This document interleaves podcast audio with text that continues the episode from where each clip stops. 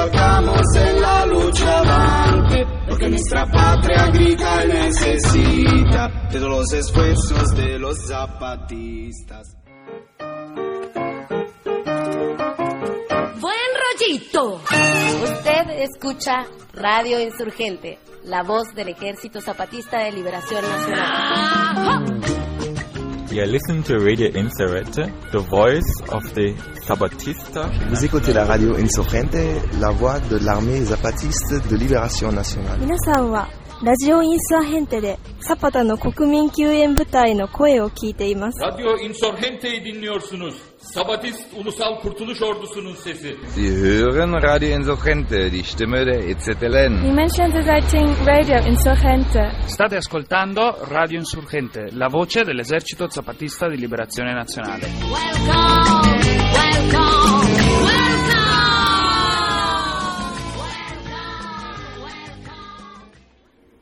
Muy buenas tardes, buenas noches o buenos días, compañeros y compañeras, hermanas y hermanos de México y del mundo.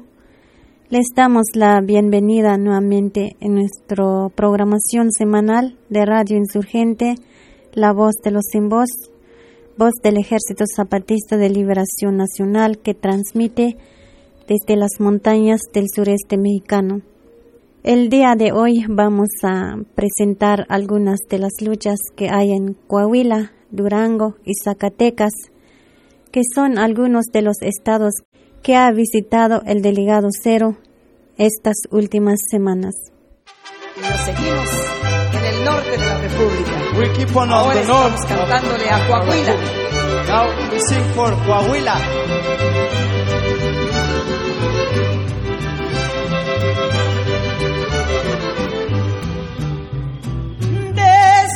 Coahuila he venido, porque así lo prometí, para cantarle un corrido que compuse en Mapimí. Es Coahuila de mi patria, la más hermosa región, donde las flores se peinan con hilitos de algodón. En cuatro ciénegas hay muchas uvas y en la laguna mucho algodón. En piedras negras de que guardaba la única dueña de mi corazón. En cuatro ciénegas hay muchas uvas y en la laguna mucho algodón. En piedras negras de que guardaba la única dueña de mi corazón.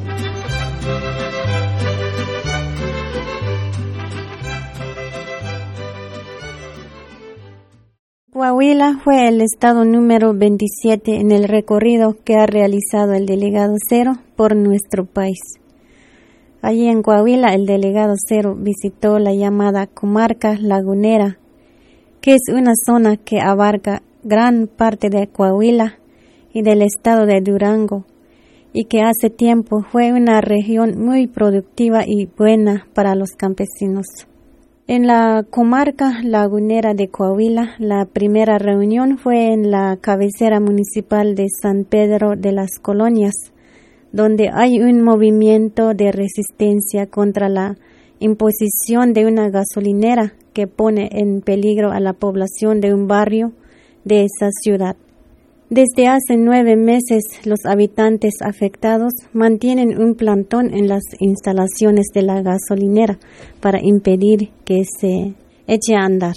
Una compañera de San Pedro de las Colonias explicó la situación. En primer lugar, nosotros los habitantes de esta colonia denominada Barrio Nuevo somos los propietarios de siempre de nuestro predio. Nuestra colonia está densamente poblada y es para, es para habitación. En abril del 2005, una señora de origen libanés llamada María del Socorro Facuse Dabdú, en forma por demás deshonesta y engañosa, levantó una encuesta a vecinos para que le otorgaran el permiso para cambio de uso de suelo, porque iba a construir un lavado y engrasado y una tienda OXXO. Y de esta forma mentirosa como son todos los del poder económico, obtuvo dicho cambio de uso de suelo.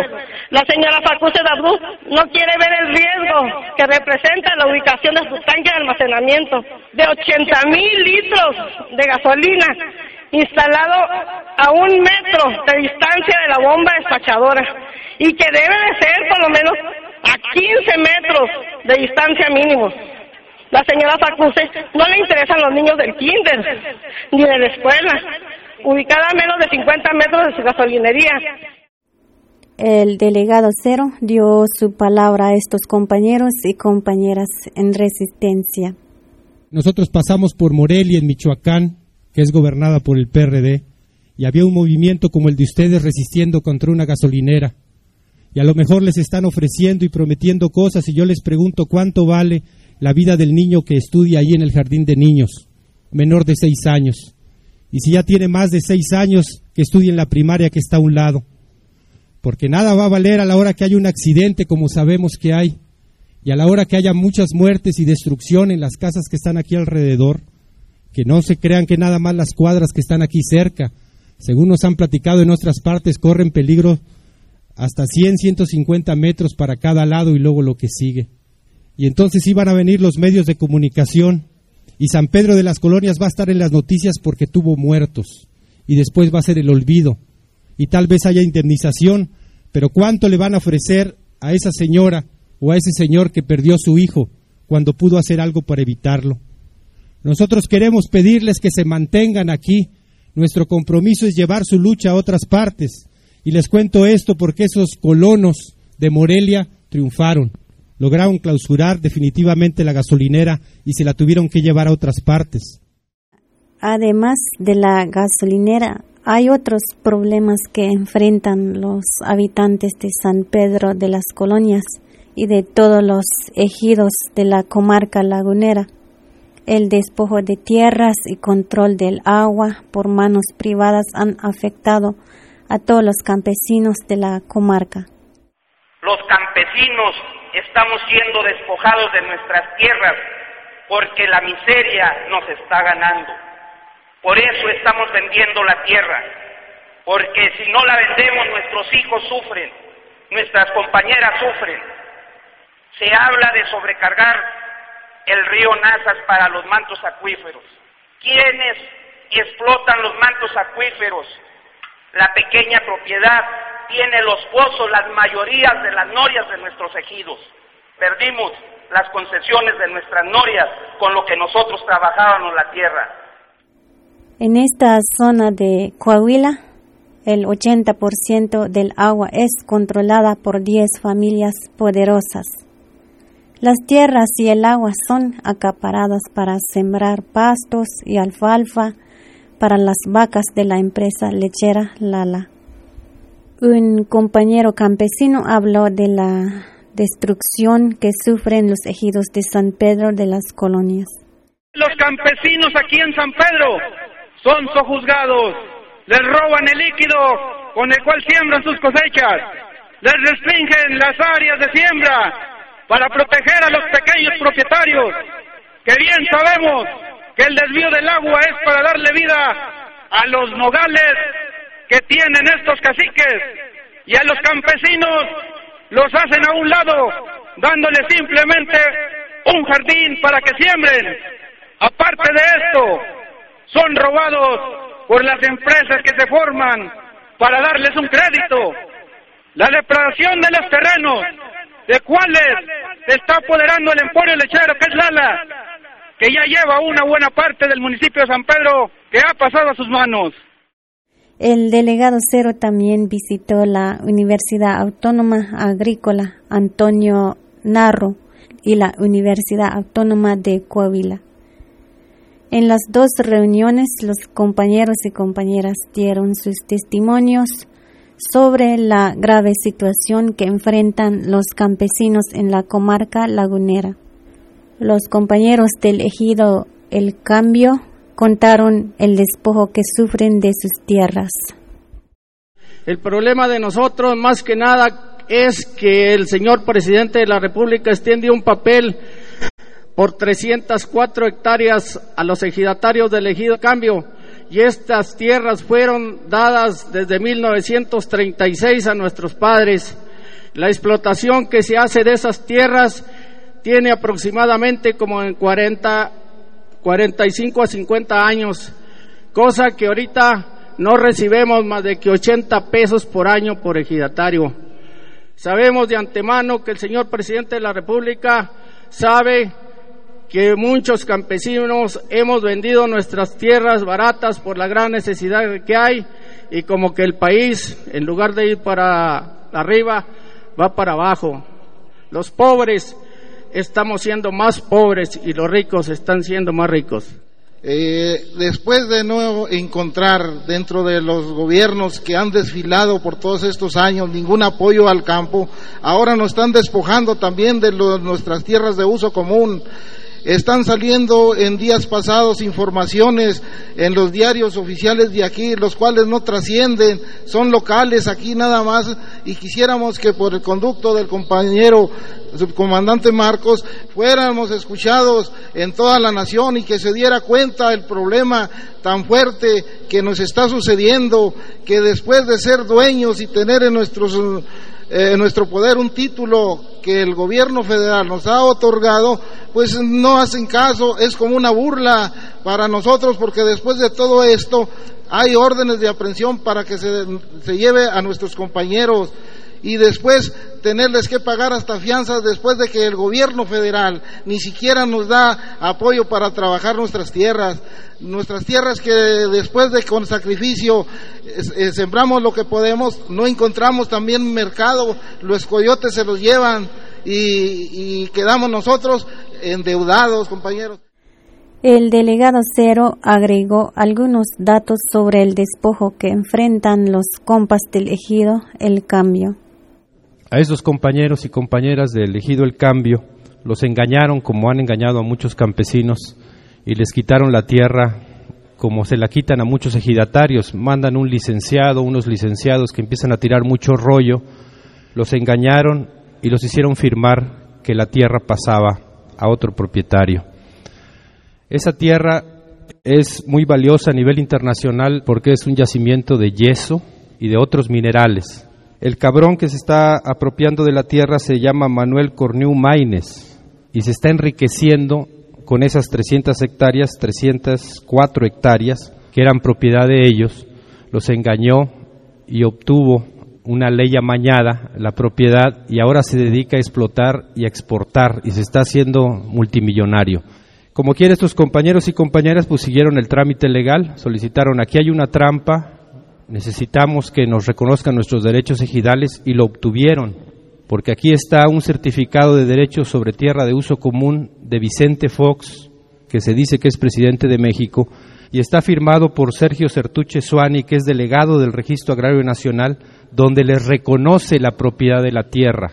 O sea, legalmente son propietarios de la tierra y a la hora que la demandan son tratados como delincuentes.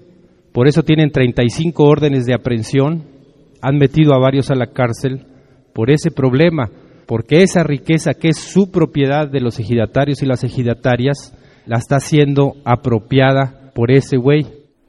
Las historias de despojo que cuentan los campesinos de Coahuila son muchas, pero no solo de tierra, sino también del agua.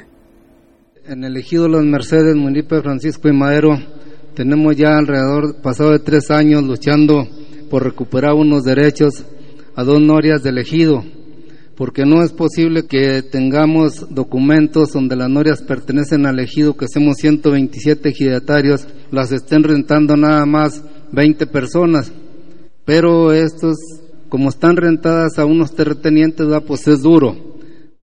Una compañera habló del poder que tiene la empresa lechera Lala sobre las tierras y el agua en la comarca lagunera. Tenemos muchos problemas aquí en la región hay problemas como en Cuatro Ciénegas, que no sé si muchos de ustedes lo han escuchado. Hay problema con el, con el agua, porque el ALA está sacando el agua de ahí. Es un área muy rica en recursos. Aún aunque estemos en desierto, es, muy rica en recursos.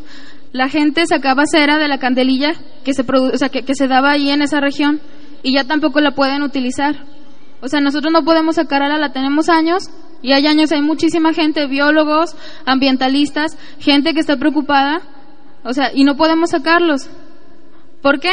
Porque el director de Conagua es una de las personas más importantes ahí en el consorcio del ALA. Y se lo están acabando. Así lo hicieron aquí con la laguna. Metieron cultivos de alfalfa para mantener los establos del ala. Aquí no se puede. En este ecosistema no se puede. Porque no hay suficiente agua. Y la alfalfa absorbe muchísima agua. ¿Qué es lo que pasa? Que se agotan los mantos acuíferos. Se acaba el agua.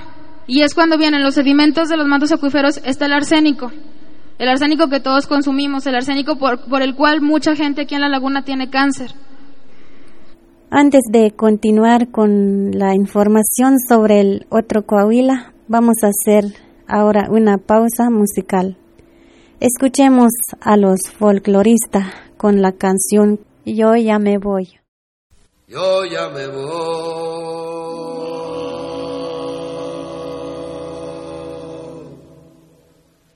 A navegar a los desiertos.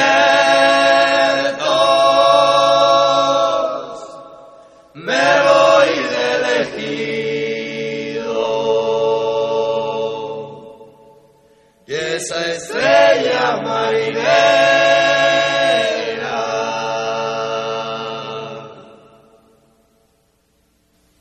Tan solo al pensar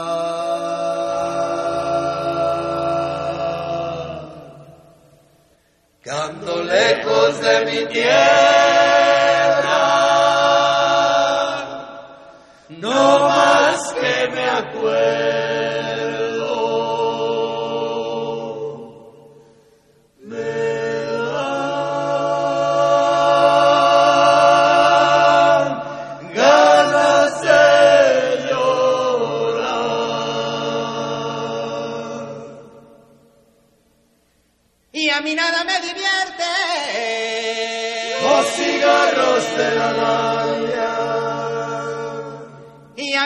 Me divierte.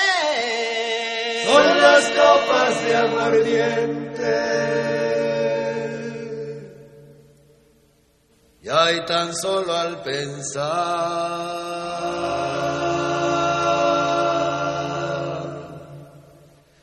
que dejé un amor pendiente,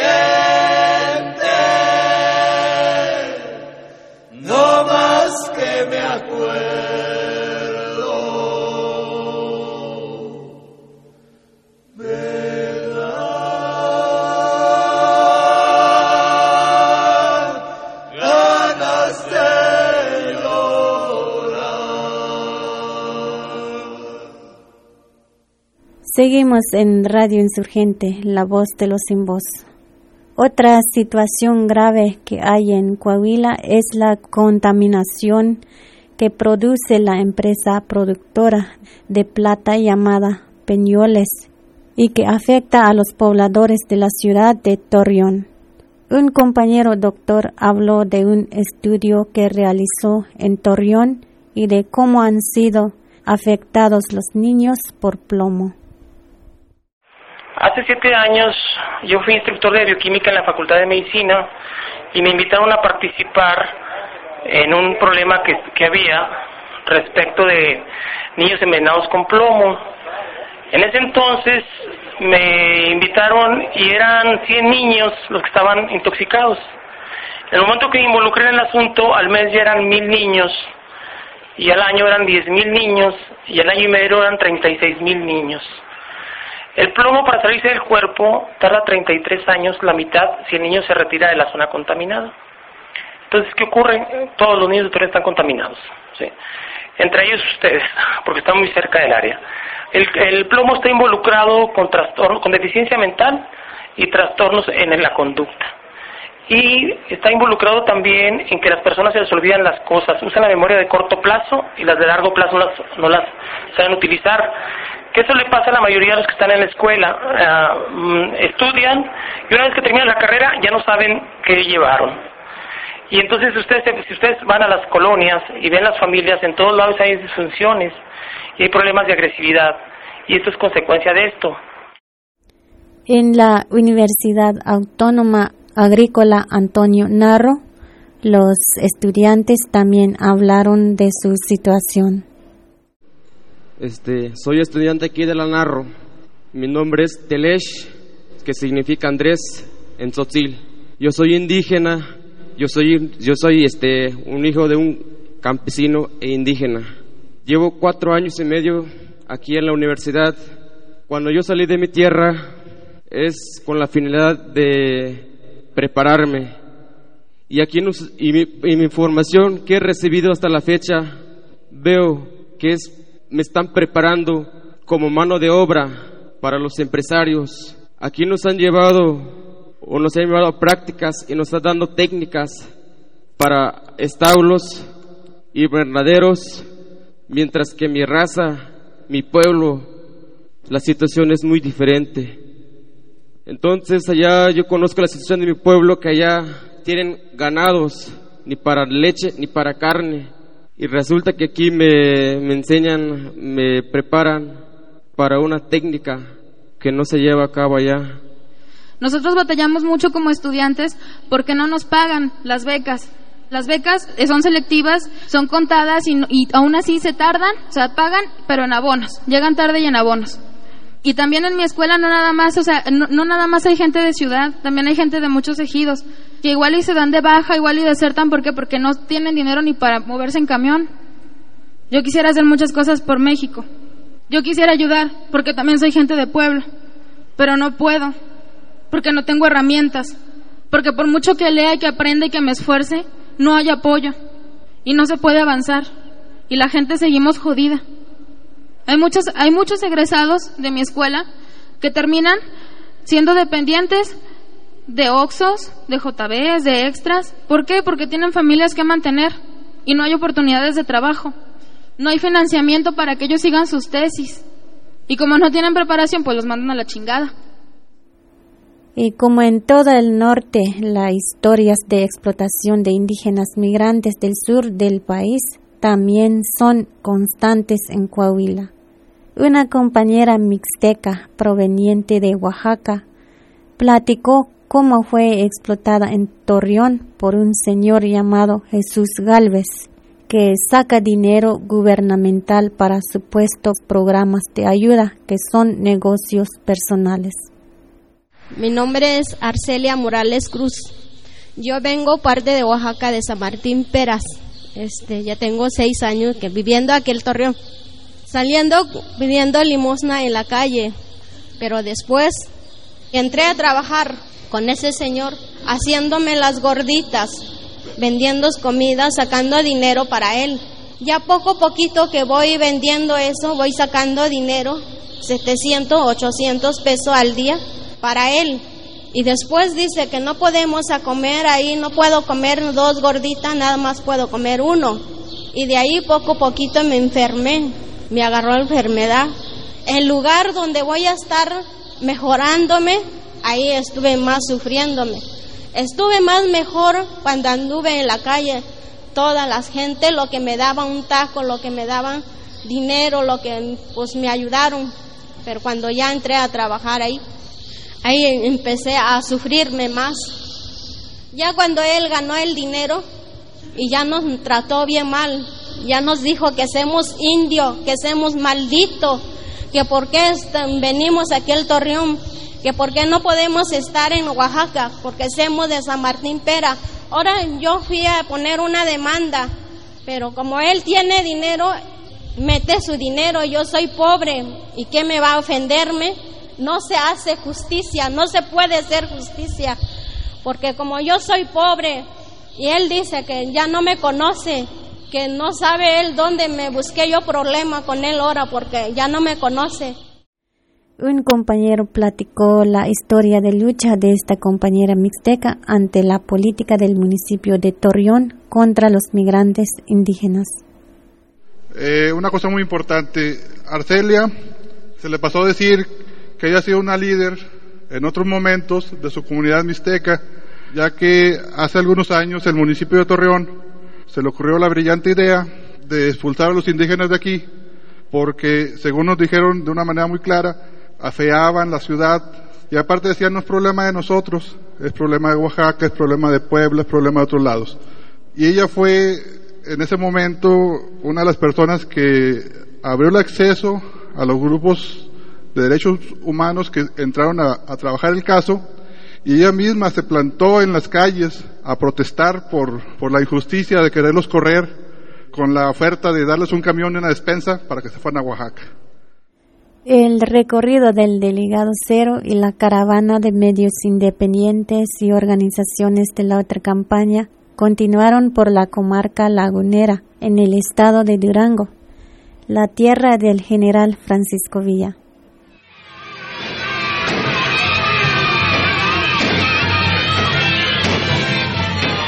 Cuando yo sea grande, voy a ser Pancho Villa.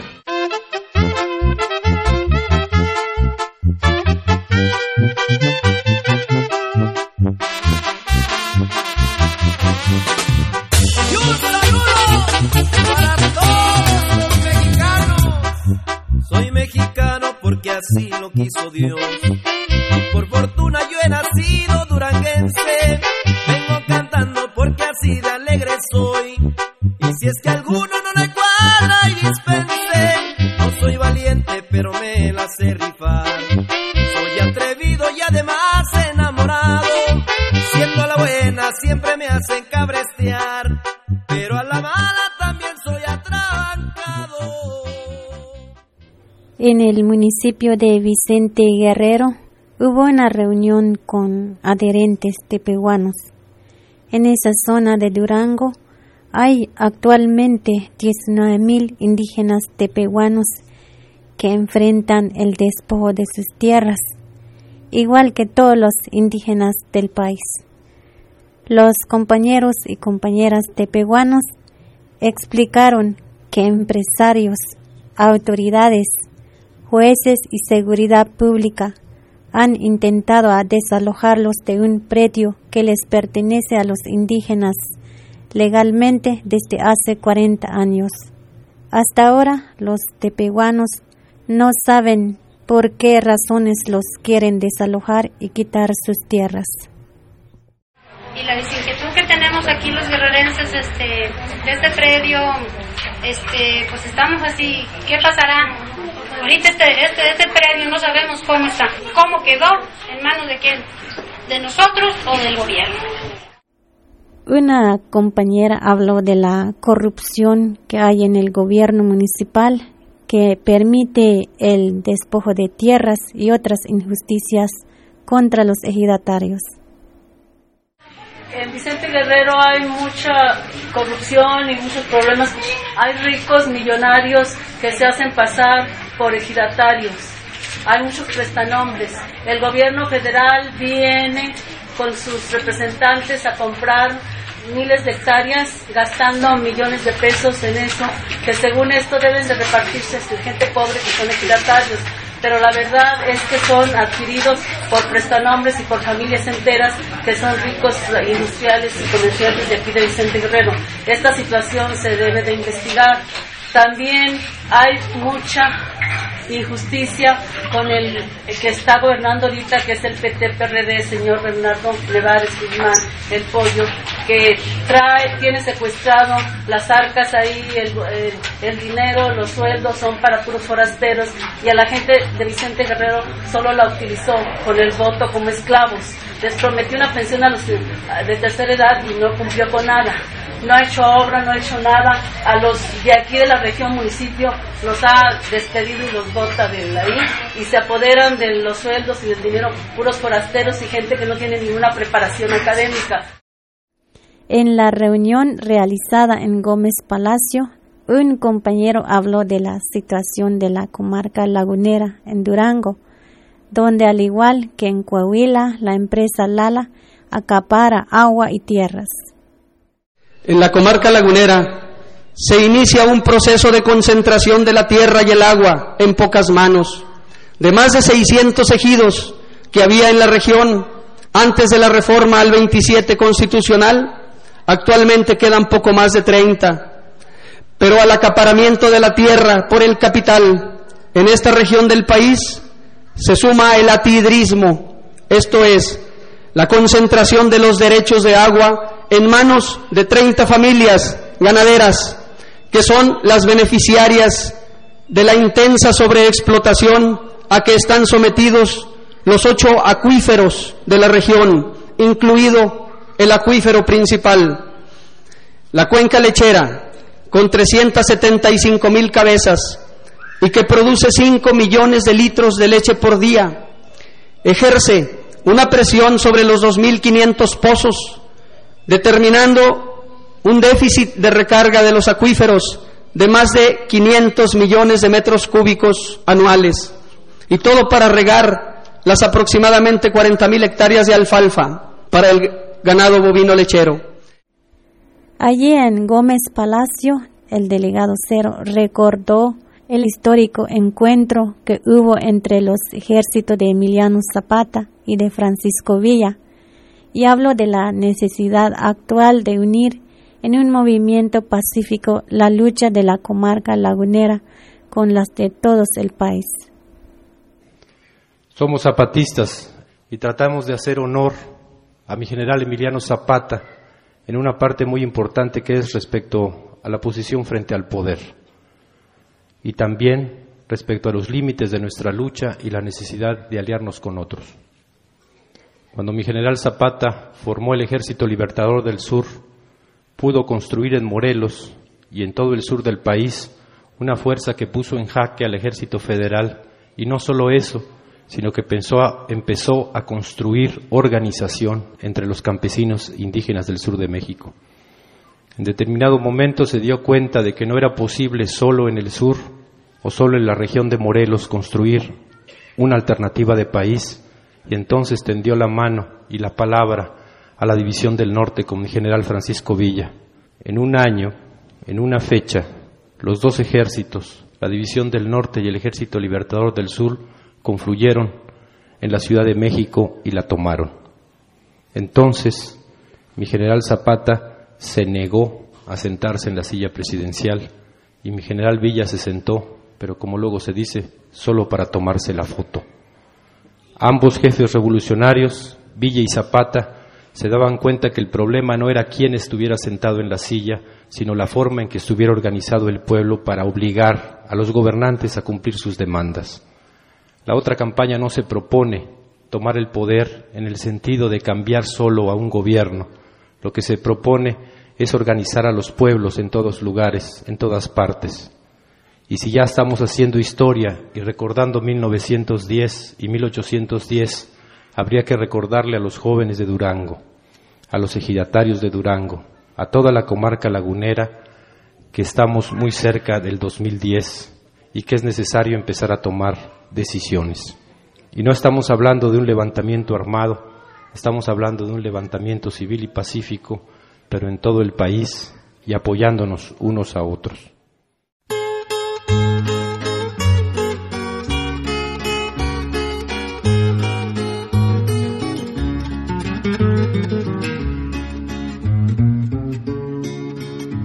Soldado de Francisco Villa, de aquel hombre de fama inmortal, que aunque estuvo sentado en la silla, no envidiara la presidencial. Ahora vivo allá por la orilla, recordando aquel tiempo inmortal. Ay, ay.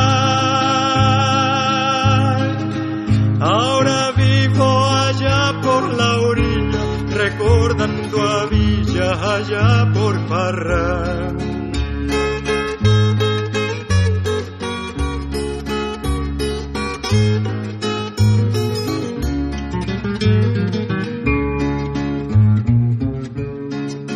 Yo fui uno de aquellos dorados que con tiempo llegó a ser mayor en la lucha quedamos lisiados, defendiendo la patria y honor.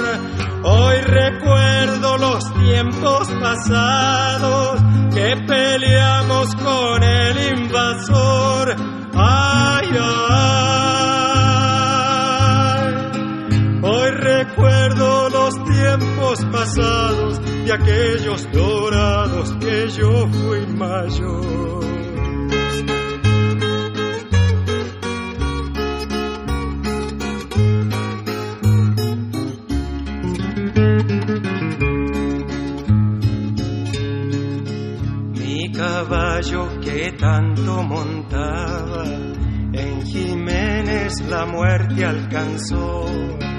Una bala que a mí me tocaba, a su cuerpo se le atravesó.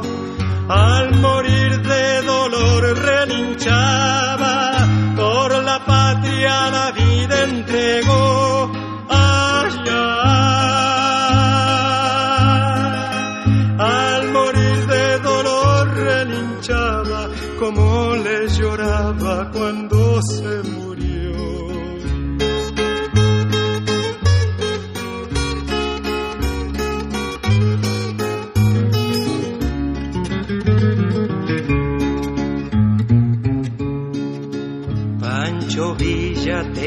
llevo grabado en mi mente y en mi corazón. Y aunque a veces me vi derrotado por las fuerzas de Álvaro Obregón, siempre anduve como fiel soldado hasta el fin de la revolución.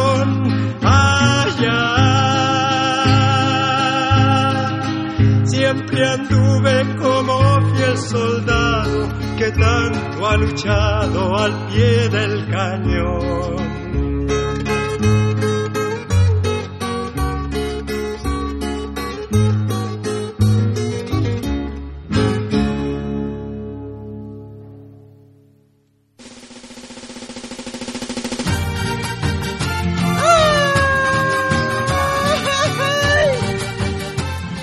Usted escucha Radio Insurgente, la voz de los sin voz, transmitiendo desde algún lugar de las montañas del sureste mexicano. El estado número 29 en el recorrido del delegado cero fue Zacatecas.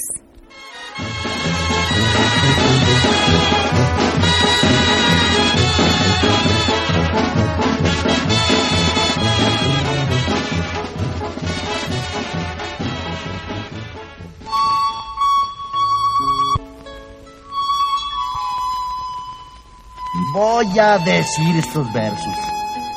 De tinta tienen sus letras. Voy a contarles a ustedes la toma de Zacatecas.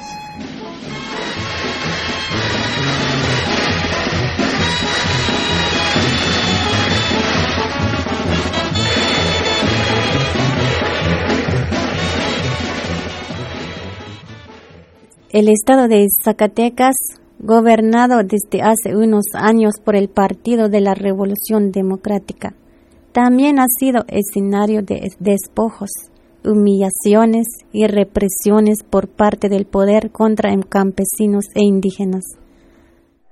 Las condiciones en un Estado gobernado en el anterior sexenio por Ricardo Monreal, personaje nefasto y movido por las fuerzas más oscuras de este país, fue el peor error de los zacatecanos. Hubo la involución más feroz de la historia de Zacatecas. Desmanteló las organizaciones, a unas las dividió comprando a sus dirigentes y a las que no pudo las aplastó, las arrinconó y a otros hasta nos asesinó a líderes. Y eso que se dijo de izquierda. Nosotros en lo particular fuimos víctimas de ese poder. A través de matones a sueldo fue asesinado Manuel Ortega González, fundador del Barzón Nacional, un hombre generoso que siempre tendió la mano a los campesinos pobres y que siendo un servidor público en ese gobierno de Ricardo Monreal, este jamás quiso investigar ese cobarde asesinato. Pero lo mismo ha sucedido con la mujer que hoy gobierna Zacatecas. Una mujer que se dice de izquierda, cuyas acciones son las mismas que si lo hiciera un gobernante de derecha. El Estado es el Estado, y aquí en Zacatecas se recibe como un héroe a Carlos Slim, agradeciéndole que se esté apropiando de la mayoría de los recursos de los mexicanos, porque en el fondo tienen sueños monárquicos. Pero a los indígenas huicholes se les mira con desprecio y se les humilla cuando deambulan por las calles pidiendo limosna porque jamás han sido atendidos. Y lo mismo se hace con los campesinos. Aquí en el gobierno de Zacatecas no se recibe a los humildes. no se le abren las puertas a los pobres, a las amas de casa o a los obreros, a los estudiantes con necesidades o a los maestros. Se recibe a los empresarios y se les da facilidades para invertir sin cobrar impuestos. Pero precisamente son esos los motivos que tenemos para exigir que se respete lo que la Carta Magna dice que nos corresponde como mexicanos. Este es el momento de organizarnos. Al igual que en los otros estados que tienen recursos minerales, en Zacatecas han estado presentes los negocios del empresario Carlos Slim, que han dejado destrucción y contaminación. Llevamos ya muchos años eh, denunciando un problema de contaminación grave que nos ha traído el buen amigo para los altos políticos, para los jerarcas del gobierno del Estado, me refiero a Carlos Slim, a través de su grupo Carza, hace aproximadamente unos 26 años llegaron a explotar una mina que fue eh, famosa a nivel mundial, esta mina eh, conocida por mucha gente como eh, la mina Mineral Real de Ángeles, establecido ahí a un lado de la cabecera municipal. Durante casi 18 años nos trajo, por qué no decirlo, empleo para mucha gente, pero luego no nos dábamos cuenta que al paso del tiempo nos iba a dejar graves consecuencias la contaminación ambiental. En el terreno, en todos sus ámbitos, deteriorado, de por sí tierras infértiles, pues con esto eh, fue acabando con las posibilidades de que la gente que vivía del campo lo siguiera haciendo. Pero todavía aún más grave, eh, en la actualidad tenemos muestras de, laboratorio que se le han practicado a personas eh, mayores y a niños sobre todo que en, este, en este momento tienen altos grados de plomo en la sangre. Otra situación que enfrenta Zacatecas es el alto índice de migración hacia Estados Unidos. Tal vez no supieran ustedes que Zacatecas eh, es el estado del país que tiene los índices de expulsión poblacional eh, mediante la migración internacional a Estados Unidos, eh, tiene los índices más elevados de todo el país. Si hay una mercancía que exporta Zacatecas y en la cual es especialista, esa mercancía se llama fuerza de trabajo. La, presencia de la migración eh, es, es un drama que rompe las familias, que rompe el tejido social en nuestras comunidades. De los 58 municipios que hay en, nuestro estado, la mayoría de ellos, 38, 39 municipios, tienen actualmente tasas de crecimiento poblacional negativas en términos absolutos. Es decir, la población está decreciendo en lugar, en lugar de incrementarse. Según los especialistas, hoy día en Estados Unidos hay alrededor de 2.100.000 zacatecanos, mientras que aquí en territorio zacatecano habemos solamente alrededor de 1.400.000 habitantes. Eso da una idea de la magnitud del fenómeno. Soy muy alegre, soy del mero Zacatecas, de Zacatecas, México, es mi nación. Y si ando en Texas, California, Colorado, si ando en Chicago, por Atlanta o Nueva York, en donde quiera con orgullo yo les digo, viva mi estado, Zacatecas, sí señor.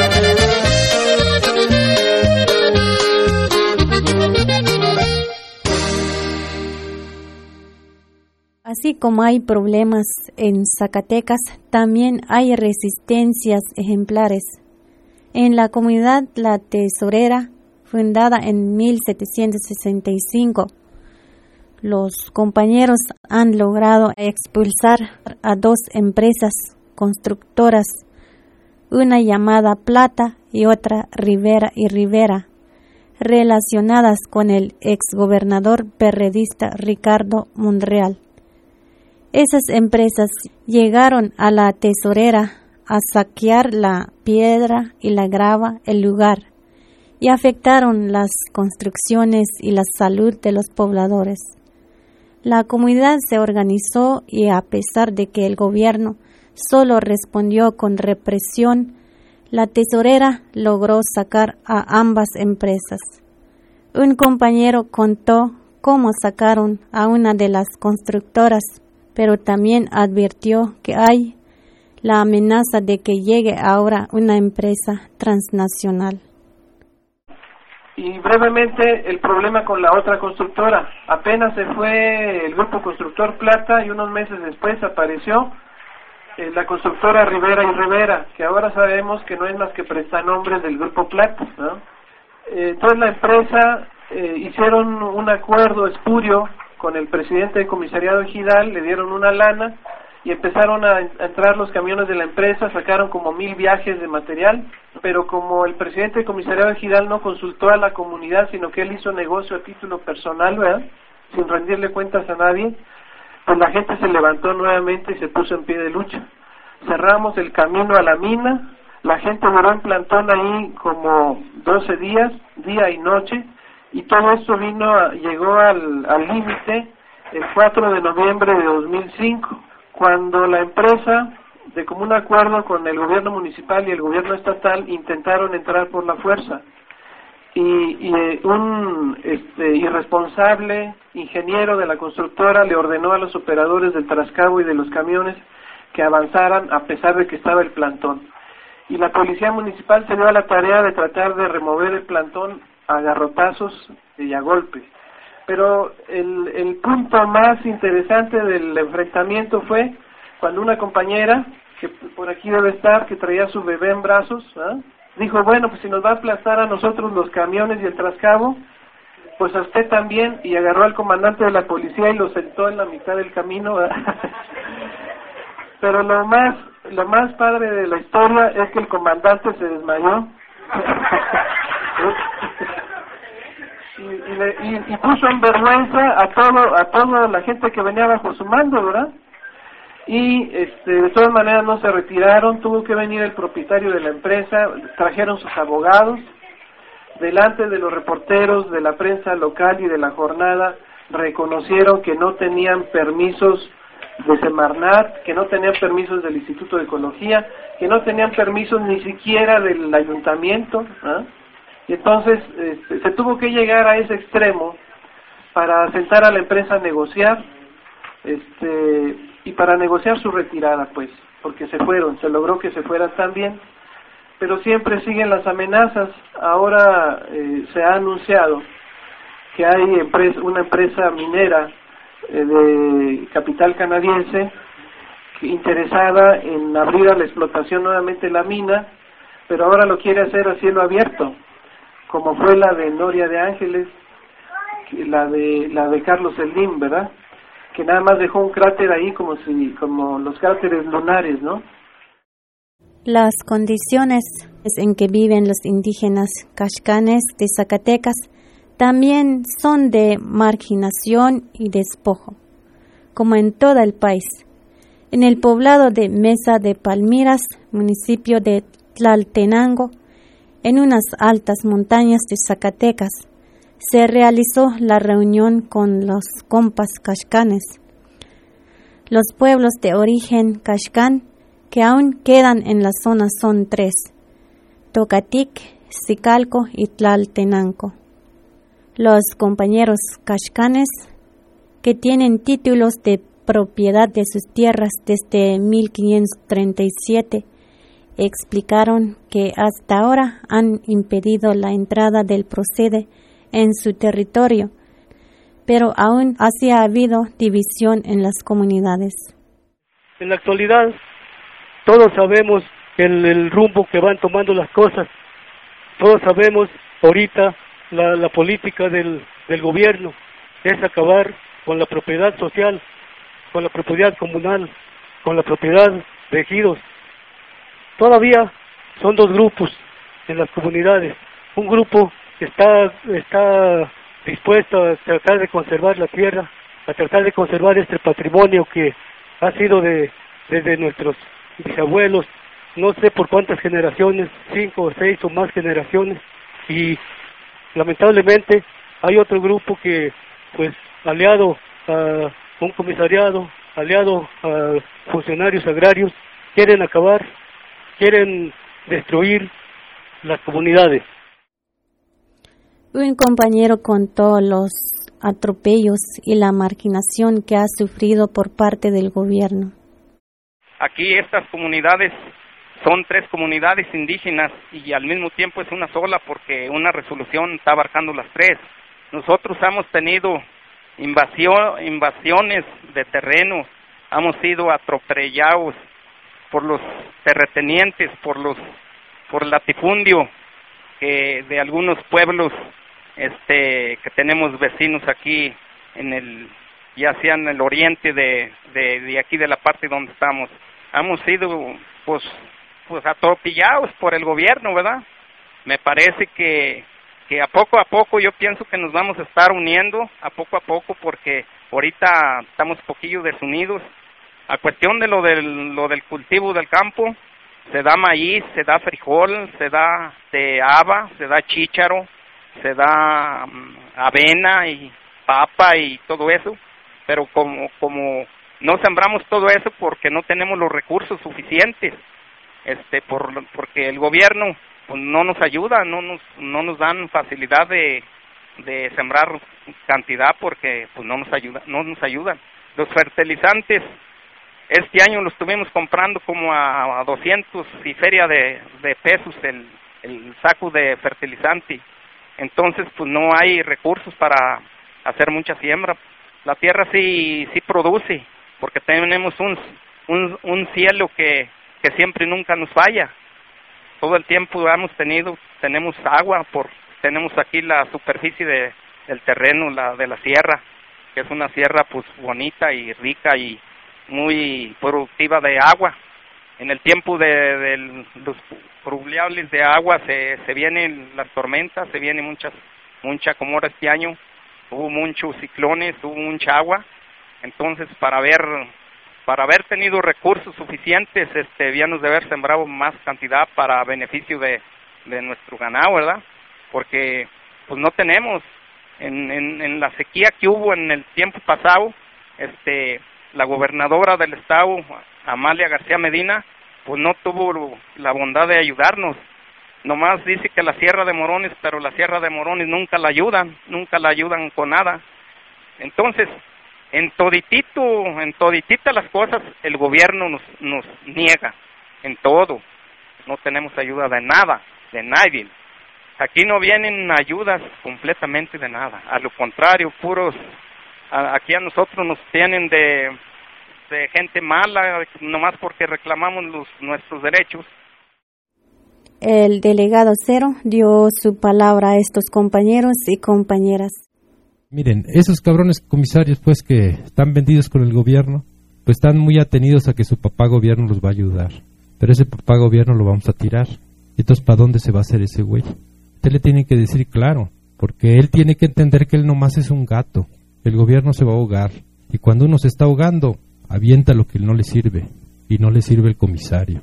Al primero que van a entregar para que lo chinguen es ese comisario que está vendido. Y a todos los que se están vendiendo. Porque no crean que les estoy platicando así que va a pasar aquí. De por sí va a pasar en todo el país. Entonces que le digan, claro, nos vinieron a avisar esto y ahí les pasamos el mensaje para ver qué van a hacer ustedes en su corazón. Nosotros decimos, claro, que le avisen a la gente. Lo que va a valer es aquí mayor antigüedad, mayor derecho. Y así le tienen que decir a los pequeños propietarios, ahí lo veas, porque cuando va a pasar lo que va a pasar, lo que vale es el derecho más antiguo y el derecho más antiguo es el de 1537. Y entonces todo lo que quede adentro queda de este lado. Ahí lo veas si vas a construir o si vas a entrar todo, tu cerca, tu casa, tu ganado, todo va a quedar para la comunidad, porque así era de antigüedad y así tiene que volver a ser.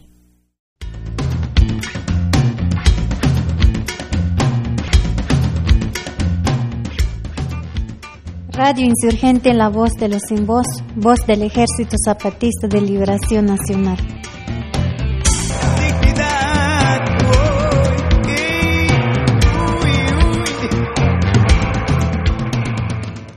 En la capital de Zacatecas, el 10 de noviembre, el delegado Cero encabezó una marcha convocada por la otra campaña en apoyo a la lucha popular de Oaxaca. Allí, el delegado Cero dirigió un mensaje de apoyo a la Asamblea Popular de los Pueblos de Oaxaca. Buenas noches, Zacatecas. Estamos aquí para tender un largo puente de apoyo y solidaridad al pueblo de Oaxaca y a su más legítimo representante, la Asamblea Popular de los Pueblos de Oaxaca. Hoy que se ciernen nuevas amenazas de represión sobre ese pueblo hermano, hoy que la Policía Federal Preventiva, cual ejército de ocupación, es una afrenta en el suelo oaxaqueño, hoy que ese personaje patético, Ulises Ruiz, se empeña en aferrarse a un puesto que nadie le reconoce, hoy le decimos a Oaxaca que no está sola. Como zapatistas, el EZLN seguirá movilizándose en nuestros territorios para apoyar sus justas demandas. Como parte de la otra campaña, junto con compañeros y compañeras de organizaciones, grupos, colectivos, familias e individuos, seguiremos difundiendo su lucha, su ejemplo y las verdades que son ocultadas por los malos gobiernos y sus grandes medios de comunicación. En lo que llevamos del recorrido en el norte del país, hemos aprendido que Oaxaca es mucho más grande que lo que señala el mapa de nuestro país. No solo porque hemos encontrado a personas de Oaxaca, también y sobre todo porque son grandes las lecciones de firmeza, decisión y organización que han dado a todo el México de abajo en estas duras jornadas que enfrentan. Oaxaca no está sola, la APO no está sola.